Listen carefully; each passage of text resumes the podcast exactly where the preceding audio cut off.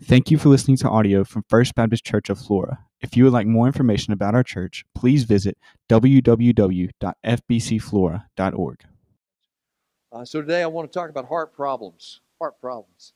You know, that's a big health risk in our nation. Uh, it's the number one leading cause of death, men and women uh, in, in our nation. I, uh, we've all been touched by it in some way or another. We've all seen the effects of heart disease uh, in one way or another. Like I said, number one cause of death, leading cause of death. We've all seen the results. Been a firefighter for 25 plus years, done CPR on tons of people just as, as recently as just a few days ago. Uh, see the results of heart disease right after I graduated from seminary back in 1989. Around that time, 89, 90, uh, Vicky's father, uh, who was pastor at First Baptist Church of Thibodaux, Louisiana at that time, had quadruple bypass surgery. Uh, a few years later, my father had a triple bypass uh, surgery. Uh, I'm probably next. I mean, you know, and so I just it just it hits us. It's a, it's a part of it. We we all uh, we all we do everything that we can try to do to. Uh, uh, you know, protect ourselves from it. Try to exercise and eat right, and I, I don't, I don't, I don't exercise enough, and I eat wrong, and so you know that it's just kind of the way it is. But uh, it, it's just part of it. So, but but uh, so today, as we continue this homework series, um, we're going to talk about the heart, but um, not our physical heart. We're going to talk about our spiritual heart. Specifically, this morning, we're going to talk about the heart of a father. Now, uh, last week was uh, Mother's Day, and so we kind of focused on the ladies last week, and and uh, so today it's not Father's Day, but I feel like it's important as we continue thinking about on Sunday mornings in the month of May, home and family, homework.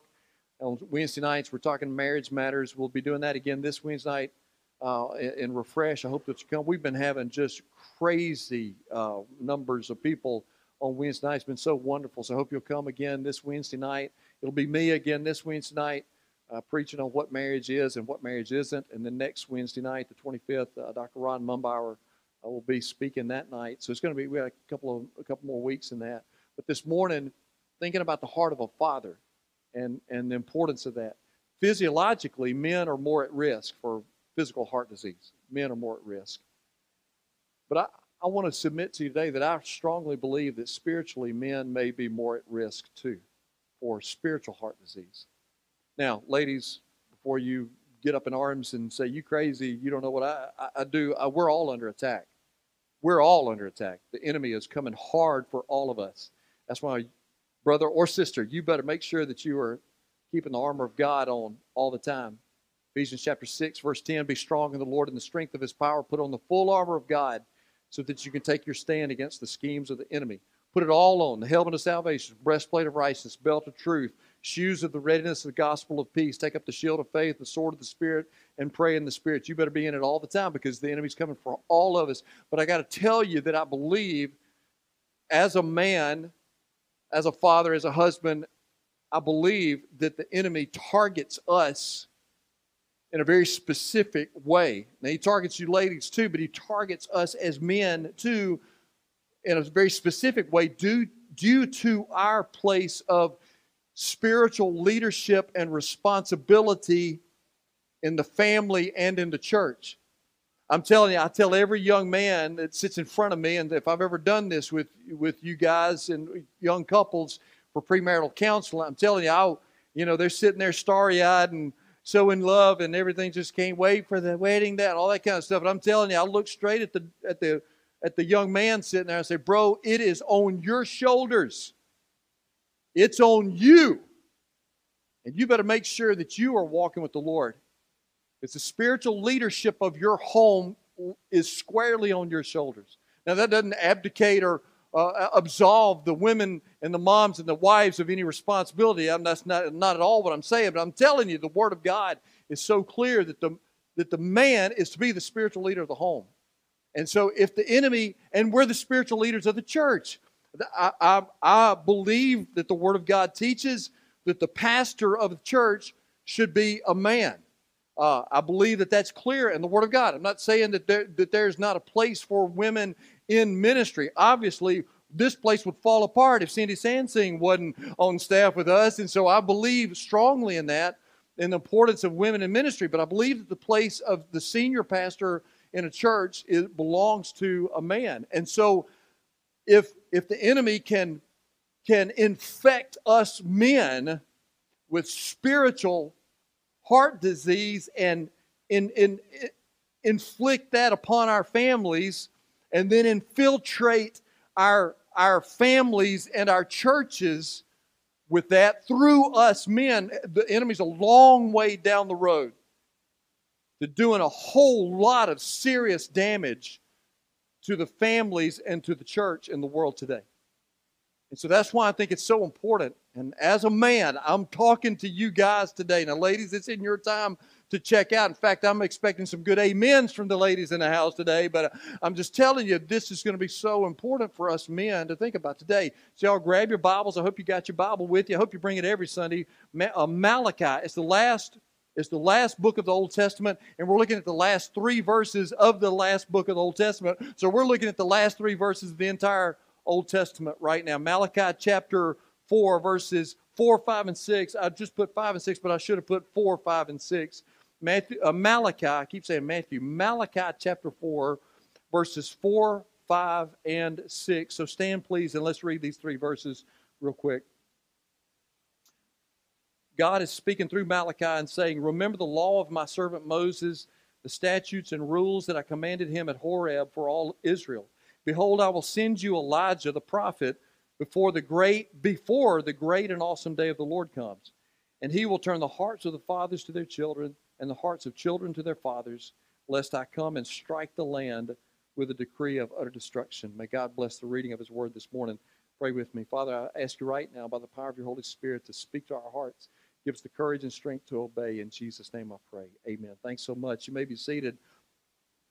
All right, real quick overview of the book of Malachi since I'm just doing a little doing one sermon with three verses out of this book. I want to tell you what this book is all about. It was written uh, in uh, 520 years before Jesus, 520 BC is when this book was written. So what does a book that was written 520 years before Jesus have to do with us? Well, hang on, I think we'll find out. So look at think about what's going on here. We've come to the end of the Old Testament. We just read the last 3 verses of the entire Old Testament. So we're at the end of the Old Testament. We're at the end of all the prophets, these guys that, that, that were God's prophets. We're at the end of a long line. Malachi was the last one in a long line of these prophets. So you're expecting him when somebody somebody's last words are usually important words, famous last words, those kinds of things. And so you would expect that Malachi, who's given the responsibility of closing out the Old Testament, is going to say something very significant, and he does. Because let me tell you what happens after this. After Malachi speaks, after this, God goes silent for 400 years. It's called the intertestamental period between Malachi and Matthew, between the Old Testament and the New Testament. You got 400 years of silence. God doesn't speak anymore. For 400 years. Dr. David Jeremiah, a great preacher out in California, written a lot of books. A lot of people like to read. He's a super preacher. And he had this to say about the book of Malachi. He said, If you imagine the prophetic books of the Old Testament as personal letters from God to the people, the letter known as Malachi was the last one to arrive in Israel's mailbox for a long, long time. Many weary, empty years would pass as those who loved and revered the Lord went to the mailbox again and again, only to, find it empty, and it would stay empty for more than 400 years. So, Malachi, when he shuts this thing down, when God shuts it down with Malachi, he shuts it down for 400 years. The name Malachi literally means in Hebrew, it means my messenger. And so, God's using Malachi as his messenger. He said, Malachi, you my messenger. And I got something I want to say to, to the people through you. This, this book is written like in a dialogue between God talking to the people, God talking to his people, and saying, This is what you need to do. This is what this is what's going on. And I, I want to tell you something. The reason he needed to speak to his people so directly was this reason, and I think this is another reason why this book applies to us so much, is because God's people had grown distant from him more and more they were just growing more and more spiritually distant more and more spiritually disobedient. They, they were they were growing more and more spiritually apathetic. They just didn't care anymore. I want to tell you something. Can i tell you something real quick? Mark sanford can attest to this as well. What we're experiencing, now I don't want us to pat ourselves on the back because pride goes before destruction, but I want you to understand that what we're experiencing in this church right now is not happening in a whole lot of places. Churches everywhere are drying up and dying because of the apathy of God's people. And that's why we got to stay on our knees. That's why we got to keep crying out to God. That's why we have to keep protecting and being ready for the attacks of the enemy because the enemy doesn't like what God's doing in this church to his glory, what God's doing in here and what he's doing among his people. But I'm telling you, this isn't happening everywhere because just like back then, people were growing so spiritually apathetic and moving away from God. That's what's happening everywhere in our nation. Right here in the Jackson metro area, man, churches everywhere in our across Hinds and Madison County just drying up. Just drying up. And that's what's going on here. And that's why God said, I got some stuff to say to my people through you, Malachi. You are my messenger. Some of the things he said to him, he wanted to make sure that he understood his consistent love for them right off the bat. He said, I love y'all. You're not walking with me, but I love you. And God always, his love is unconditional. So he talked to him about his consistent love for them. He talked to, he gave a clear rebuke to the priests. The guys that were leading the people were, were dishonoring God. That's happening in churches everywhere too. Uh, uh, God gave a critical assessment of their damaging marriage. And uh, now, look, I don't, I, I don't want to, I don't want you to feel beat up by this, but I'm just telling you, there's a verse in Malachi where God says, He says, "I hate divorce," and that's what He was saying. You, y'all folks have messed marriage up, man. Uh, oh, you think we've messed marriage up in this nation? So God's saying to them, y'all have messed this up. I established it, and now y'all have messed it up. He's going to say something about that. He's saying something about that in our, uh, in our day today, too. He also talked about his commitment to justice and how weary he was with them being so unjust toward people. They were just treating people like dirt. I mean, they, they didn't care about, when you walk away from the Lord, you don't care about people. All you care about yourself. That's the way they were doing. That's what they were doing. He talked to them about their the, his covenant promise when it comes to tithing, giving 10% of your income to the Lord. And he says, if you don't do that, you are robbing me. Do you understand that? When we don't give a tithe to the Lord, give our tithes, 10% of our income to the Lord, we're robbing him. Some people don't believe that. I absolutely do. That's what God says. And then he also talks to him about his plan, the way he was going to culminate his plan in dealing with the wicked people and the righteous people. Listen, this is serious business. And throughout this whole book, his whole message to the people, and really every prophet sort of had this overarching message. The message was return to me. That's what God would say to him. Y'all have wandered away from me, but come home. Come home to me. You remember Jesus telling the story of the prodigal son in Luke chapter 15? That's that picture. It's the picture of the loving father sitting there saying, Son, just come home. If you'll come home, I'm right here. And that's what he's saying. And so that is our only hope. Our only hope is to return to the Lord. The only hope for for mothers that we talked about last week. The only hope for mothers is to return to the Lord. The only hope for fathers is to return to the Lord. The only hope for kids and grandkids is to return to the Lord. The only hope for you seniors that are graduating. I love all the, the, the plans that you've got and the scholarships and the, the hope for careers and schools. But I'm telling you, your only hope is to return to the Lord. The only hope for families in our world, and our nation, is to return to the Lord. The only hope for this nation is that we return to the Lord. And that's, that's, what the, that's what the prophets were saying. That's what Malachi, that's what God said to the people through Malachi. Return to me. So the application for this message today is that God has a plan to turn the hearts of fathers back to their kids. And it means returning to the Lord. Three things. Number one, want you see the standard. God's revealed word. Let me tell you something. God's got a standard, and that standard does not change. And that is this right here the revealed Word of God. This is God's standard. And look, that's, that's what it's all about. And you see what he says in verse 4? He said, Remember the law of my servant Moses. You know, an important part of our relationship with the Lord is to remember some stuff. Remember what God's done. Remember how God has spoken to you. I Just this morning, about 6, 6 15 this morning, I was getting ready. I was up and had had my showers, getting ready, and my phone dinged. I looked down. I got a, I got two or three pastor friends that text me every Sunday morning and say, "Hey, bro, I'm praying for you today. I'm praying for you today." And and I had another guy, another pastor friend from my uh, uh from Byram that doesn't text me, but he texts me this morning out of nowhere and says, "Hey, man, give me one word." He said, "Just give me one word of what you think about when you think about giving your life to Christ. Just one word." He said, "Don't overthink it. Just give me one word." And so I gave him the word peace. And I had to think because that was 50 years ago, almost 50 years ago. I, I turned 58 next month. So I gave my life to Christ when I was eight years old. That'd be 50 years ago. I had to think back 50 years. What did I, what did that mean to me? What did I remember from 50 years ago when I gave my life to Christ? Is I remember that I had peace. Well, look, it wasn't this big mountaintop experience for an eight year old kid, but I do remember I had peace. That God loved me and that I wasn't going to go to hell. I was going to go to heaven and God loved me and I had the peace of eternal life with Him.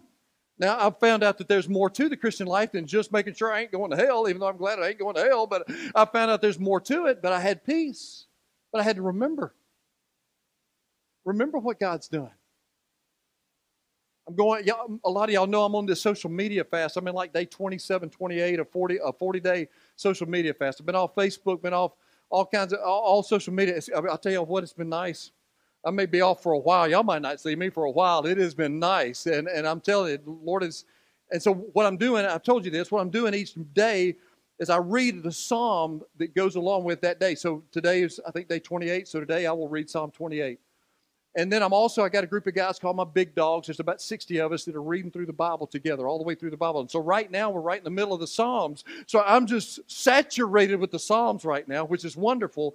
And what I have seen, what I've noticed is I've been in the Psalms so much is there been so, there are so many times that David, who wrote a whole bunch of the Psalms, and some of the other guys that wrote the Psalms, over and over, David would say, I remember when God did this, and then he would praise God for it like, like, like he said, uh, let me see, he said in Psalm chapter 9, verse 1, he said, I will recount, I will recount all of your wondrous deeds. Now, we don't say that word recount very much. New Living Translation says, I will tell of all the wonderful things you've done.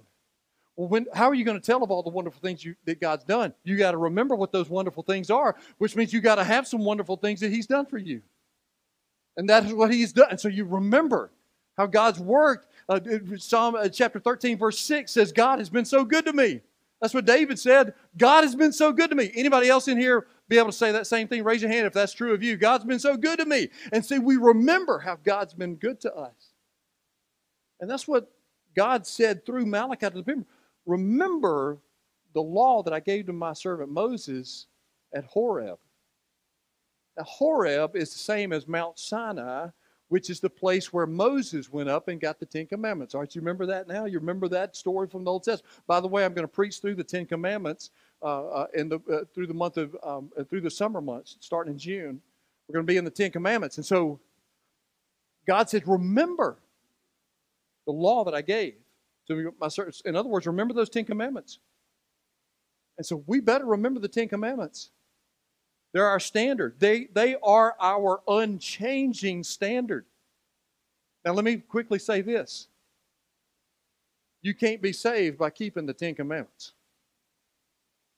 There's been multiple times over the years that I would be witnessing somebody and ask them, say, hey, what do you think it takes for a person to be to, to have a relationship with Jesus, to have eternal life? And they'll say, well, you know, I think you got to be a good person try to keep the Ten Commandments. Well, that, that sounds that sounds like an honorable thing to do. Try to be a good person and try to keep the Ten Commandments. Well, you can try all you want to do that, and it will send you straight to hell. Because you can't keep them. Because guess what, bro? You have broken every one of them. Sister, you have broken every one of those Ten Commandments. I have too. Well, I ain't committed adultery on my husband. Yeah, but you looked at that hot honk down at the beach two weeks ago, and you lusted in your mind. Told you I was going to get y'all ladies too. I wasn't going to leave you out today. Yeah, we've broken all of them. And the Bible says if you break one, you've broken all of them. That's why we need Jesus. We got to remember the standard. The standard, God's revealed word, we got to remember this. It does not change. And so we and when we remember what God did when he gave Moses the 10 commandments, we remember not only did he give the 10 commandments, but he showed that he was a God of power. You remember, because what else did he do with Moses? He was a God of deliverance. He set the people free through Moses. He's a God of holiness. He says, Here's my standard. This is how you're supposed to live your life. He showed so much about himself, and we remember that we are in a war right now. Because here's the standard, and the world says, Get rid of that standard.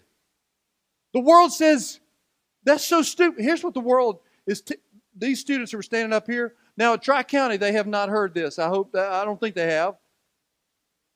But once they get to Co-Lin and Hinds and State and Ole Miss and wherever they're going, and what we all hear is the world saying, there is no right or wrong.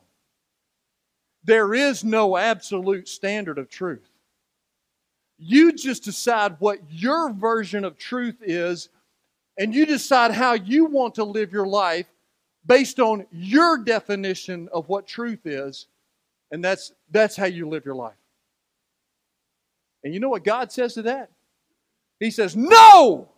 I am the God of truth. This is my standard of truth. I have set up my truth, and the only way to live your life is according to my standard of truth. That's what God says. So, Daddy, if anybody ought to know the truth of God, So I'll just stop right there. Do you know the truth of God? Men, do you know this thing? Or do you even know where it is? Does it have a bunch of dust on it? Is it up under the seat of your truck because you hadn't seen it? Do you look at it any time between Sundays? Do you even look at it on Sundays? Because if there's anybody that needs to know the truth of God and be living the truth of God and setting the example for their kids by the truth of God, are the men of the church, the men of the families, the fathers of the families. Because this is the standard, and God's standard doesn't change. This is it. His revealed word does not change. Then there's a warning God's repenting word. Verse 5 God says, Behold, I'll send you Elijah the prophet before the great and awesome day of the Lord comes. Man, I loved Elijah. He was one of those Old Testament prophets. I loved Elijah. He may be my favorite one. Because I just remember as a kid reading the story about Elijah and the prophets of Baal up on the top of Mount Carmel. Do you remember that story? There's about 450 of those prophets. They up there, then you know, Elijah challenged them to a duel. Hey, let's see which God, whose God is the real God. Let's see who's God is the real God. Man, that, that, that, ain't fair, man. That ain't fair. You Elijah, come on, man. But he said, let's come on, come on. Let's see whose God is the real God. Got up and they, they made this altar and they were going to sacrifice. And whoever can, whoever God will call, will uh, drop fire from heaven, then we will believe he's the real God. So you guys go first. and so we watched, man, for hours, all day long, for hours, these prophets of Baal running around, hollering, screaming, cutting themselves, just whooping and hollering, crying out to their God. And Isaiah's sitting over on the side, just going, hey, y'all need to holler a little louder. I don't think he can hear you very well. Hey, maybe your God is taking, uh, taking a nap right now. The Living Bible says maybe your God is in the bathroom right now. I mean, seriously, it says that. It's like maybe your God's relieving himself. He's, he's too busy right now. He's not listening to you. Yeah, y'all dance a little more. Cut yourself a little more. Holler a little louder. Maybe your God will. And finally, all the prophets of Baal laying around just bleeding and just worn slap out. And Isaiah, uh, uh, Elijah prays and says, God, send the fire. And the fire falls from heaven. You got Elijah, you got Isaiah, the prophet, man if there's ever a prophet in the Old Testament that said Jesus is coming, it's Isaiah. He's the one who said there will be one who will be wonderful counselor, mighty God, everlasting Father, the Prince of Peace. He's the one who said a virgin will conceive will bear a child, and you will call his name Emmanuel. He's the one in Isaiah chapter 53 that talked about the suffering servant who would be like a sheep led to slaughter. All we like sheep have gone astray. We returned everyone to his own way. The Lord has laid on him the iniquity of us all. That comes from, uh, from Isaiah. Jeremiah was the weeping prophet. You know why he was the weeping prophet? Because nobody would listen to him. Preachers feel that way sometimes. I mean, Jeremiah just felt like, well, God has told me to tell y'all this. God has told me to tell you. You've got to return to him. And the people go, just shut up, man. We don't want to listen to you. And he would just weep. The prophet Nathan was the prophet that stood up in front of the king, in front of King David and said, You, you have sinned against God. After, after King David had an affair with Bathsheba and then had her husband killed. And then you got Elijah, now you got Malachi. What does a prophet do? A prophet stands before the people and says, This is what God says. This is what God says. This is what God is about to do, and you better repent. You better repent. And so today, preachers serve that same purpose. My mama used to say, Johnny, you make sure that they know that a prophet has been in the land. When you preach, you make sure they know that a prophet has been in the land. Well, I'm not a prophet, but I am a preacher of the Word of God. And I have the same responsibility these prophets had to stand before the people of God and say, This is what God says. This is what God is going to do. And you must repent. Because here's what he says there is a day coming that is going to be the great day of the Lord when it's going to be too late, my brother. And you're sitting here in church today and you're hearing the truth of the gospel. And you know it's the truth. And some of you are going to walk out of here, you've heard the gospel, you know that you need to make a decision with your life, you know you need to turn your life over to the Lord, and you can walk out those doors or walk out these doors and hope that you get another chance. But there will come a day when there will be no more chances. And that great day of the Lord is coming. And it's my responsibility to warn you that that day is coming and to tell you you need to turn your life over to Jesus Daddy, if you're a daddy and you don't know Christ, then today is the day that you need to give your life to Jesus. Daddy, if you're a guy that does know Jesus, but you ain't living for the Lord, then you better repent today and get right with God and lead that family the way that you're supposed to be leading them. There's going to come a day, the great day of the Lord, when it's going to be too late. When it's going to be too late. And so today is the day to repent Give your life to Jesus today, and that's for everybody, but specifically for you daddies here today. Give your life to Christ today. If you're not living for the Lord today, then you repent, turn away from whatever that sin is that in your life, that secret sin that nobody knows about, that way that you have turned your back on the Lord, just like all the people did. That's why Malachi is crying out to them because they're just so apathetic toward God. And there are men everywhere that are so apathetic toward the Lord and a preacher gets up and preaches the truth of the Word of God and calls people to repentance, he's like, I ain't doing that. I ain't letting anybody see me get all emotional and if I walk up there, they're going to think something's wrong with me. Something is wrong with you. You need Jesus. We all need Christ. We're all broken. We're all sinners. And we need Jesus. And the warning is there is a great day of the Lord coming when it's going to be too late. And then finally, the result is God will restore the hearts of the fathers. Verse 6 He'll return the hearts of the fathers to their children. He'll turn the hearts of the fathers to children. Listen, the reason preachers and prophets get up and stand up and sweat and spit and holler and do all the things that we do is not to beat people up and try to condemn people, but it's just to say, listen, right now, God's mercy and grace is still being extended to you. And so you still got an opportunity to get right with the Lord. And that's that's the result. And the result is that if you're going to avoid, to avoid God's judgment, people's lives have to be changed.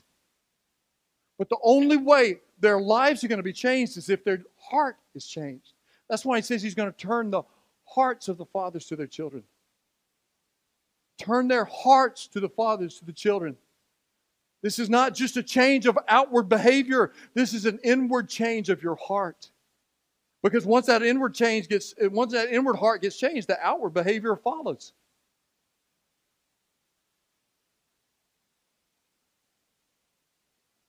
And specifically in this verse right here, the change will be seen in ordinary fathers having their hearts changed toward their children. So, how does this happen and what does it look like? I got to finish this thing up. Let me wrap it up. How does this happen? What does it look like? It happens. It happens when we fathers humble ourselves before the Lord and realize we desperately need God's help we humble our one of our one of our problems. I, I can talk to this because I'm one of you. One of our problems is our stinking pride. Our pride, our, our manly pride that gets in the way. And we read the Word of God that says, humble yourself before the Lord. And that means we got to be broken before the Lord. That means you might cry. That means you may show some weakness. God says, if you'll humble yourself before me in James chapter 4, he said, if you'll humble yourself before me, I will lift you up. The exact opposite is true. You stay prideful, and he will put you down. The change happens when we fathers humble ourselves before the Lord and realize we desperately need His help. The change happens when we dads stop ignoring our kids and just giving them the leftovers of our lives. I'm not picking on you because it happens to us preachers all the time. They used to tell us in seminary back in 1986, 87, 88, 89, but way back then, they would tell us in seminary. The pr- president of seminary would get up and look at us and say, You preacher boys, you better make sure that you don't sacrifice your family on the altar of ministry. There have been a lot of preachers that have done that. There have been times that I've done that. My daughter's sitting back there, and she could probably give testimony to that. There have been times that I've gotten so busy doing God stuff that I left my family behind. We dads just give the leftovers to our family if there's anything left. I know you got to work. I know you got to make biz- uh, make money. I know you got to run your business. But brother, let me tell you something. Your first priority is your wife and those kids. Your heart changes when we stop ignoring our kids. It happens when we dads stop abusing our kids. We stop criticizing them. We stop putting them down and making them live under the cloud of our disapproval. It happens when we dads let go of bitterness toward our kids for never saying thanks, never showing us gratitude for all we've done. And we forgive them biblically and completely. It happens when we dads realize that we are loved unconditionally by God, and then we show that love to our kids and we tell our kids that we love them that way. Dr. Tony Evans said, Never underestimate your role as a father. Remember, dads, that your view, your children's view of God will largely be dependent on their view of you. Wake up, brother. Wake up. Invitation today. I'm going to ask the guys that I've asked to help with the invitation to take their places, if you would. Last week, I because we talked to the ladies last week. I asked some of our ladies to stand and help during the invitation, give you ladies the opportunity to pray with somebody. I've asked a few guys to position themselves around the room for the men to respond, young or old, whether you're a father or not. Just give you men the opportunity to respond to this invitation. If you need to go pray with a brother in Christ, Jeff's back there, Dante, Michael's coming up here, Harvey's here. There's other guys here that you can pray with. You can pray with me. You need to go pray with a brother in Christ right now about your life. That you know you need Jesus, well, then, get, brother, you call out to Jesus. If you know you need to get right with the Lord and you're not right with the Lord, man, drop that pride and get to one of these guys or get to this altar or come to me and let's make this thing right. Let's get right. Let's get right. Other decisions, man, if anybody here, male or female, young or old, man or woman, needs to give your life to Jesus, don't let that stop you. Ladies, don't let that stop you. I need Jesus, but today he preached to the men listening, you need Jesus, come to Jesus. I'm just giving the opportunity for the men in the room today to go to a brother in Christ and pray. Get honest before the Lord. And let God do a work in our hearts and lives. Man, I need it. I need it as bad as anybody in this room. I've got to be the man of God before I'm ever going to be your pastor, I'm going to be the husband I'm supposed to be and the father I'm supposed to be and now the grandfather I'm supposed to be. I'm just telling you, it's that important. So don't miss this opportunity, guys. Don't let the enemy tell you, don't do it, don't do it, don't do it, don't do it. We're going to pray right now, and then we're going to stand. And if you need to go and pray with somebody, you do it now. Come to this altar. Grab your wife. You maybe need to grab your wife and kids and come to the altar. You're welcome to do that too. Let's pray together. Father, help us now, right now, to do business with you, Lord as men, God, help us to step up and stand up and do what we're called to do and be the men of God you've called us to be for your glory and your honor. Father, help us to do that. In Jesus' name I pray. Amen. If God's speaking to your heart, would you come right now as we stand together and sing? You be obedient to Him. Respond to Him right now.